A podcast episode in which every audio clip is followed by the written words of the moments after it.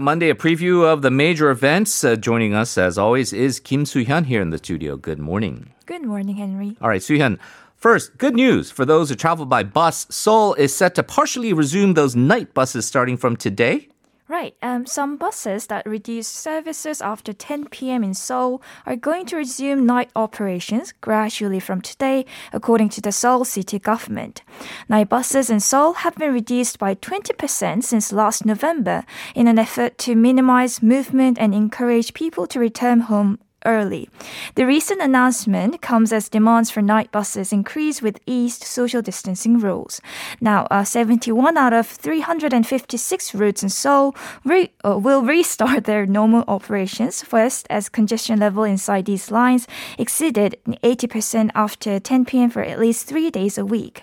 The city government set to normalize night operations for the remaining buses in the time ahead. All right, good news there. Mm-hmm. Some bad news now for those who like to um, engage in short selling of stocks.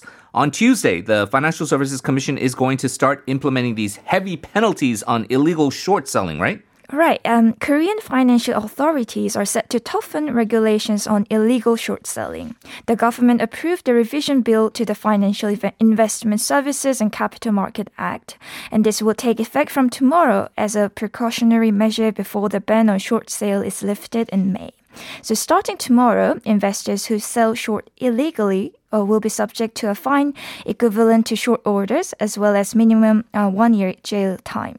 Those who participate in the company's capital increase through issuing new shares will also face a fine of less than 500 million won or 1.5 times their profits gained from illegal trading. All short sellers must present their securities lending agreements for five years when requested. If failed to provide, incorporated enterprises must pay 60 million won in fines and 30 20 million won for unincorporated enterprises. Yeah, so if you've been doing it, uh, stop doing it by Tuesday, basically, is the answer with short selling.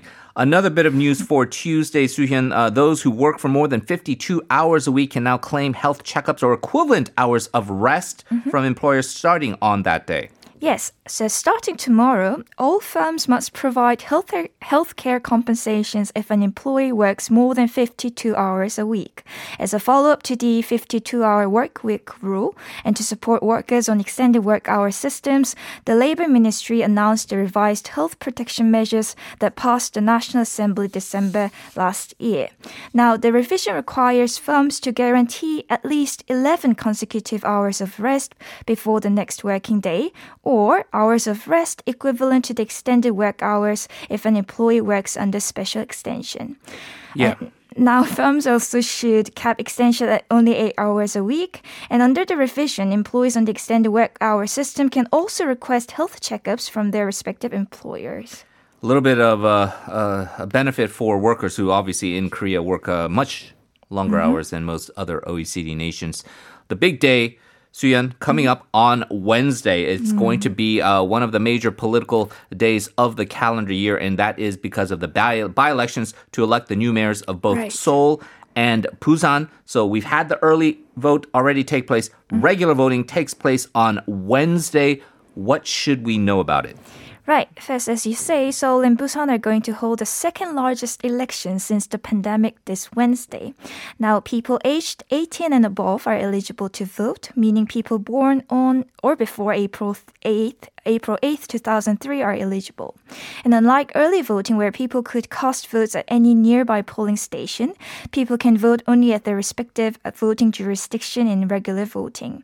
That's to say, if you're registered as a Mapo resident, you must visit your designated Mapo district office regardless of where you actually live to cast vote.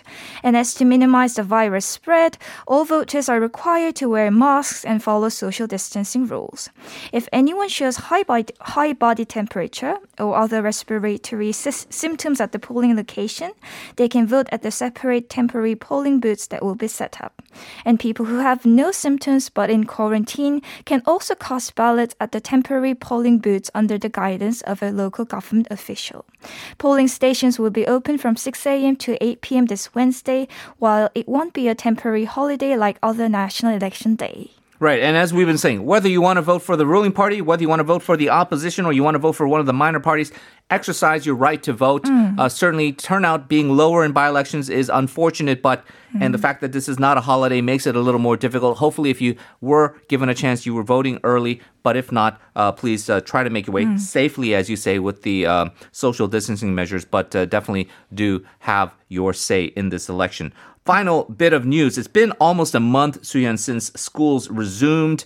And to uh, safeguard schools and children, the government now, uh, good news for teachers, I suppose, uh, they will be getting their vaccines starting Thursday. Right. The government is set to provide AstraZeneca's vac- vaccines for special education teachers, school nurses, and assistants in elementary to high schools starting Thursday. Those who sign up can get their first shots from this Thursday to April 28th, 28th and second shots from June 17th to July 7th.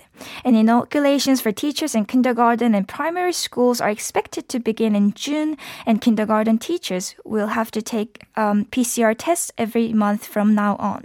In the meantime, the government and the education ministry said they will provide vaccines for the remaining teachers by the third quarter this year. And why is that important? We've known that children do uh, get COVID 19.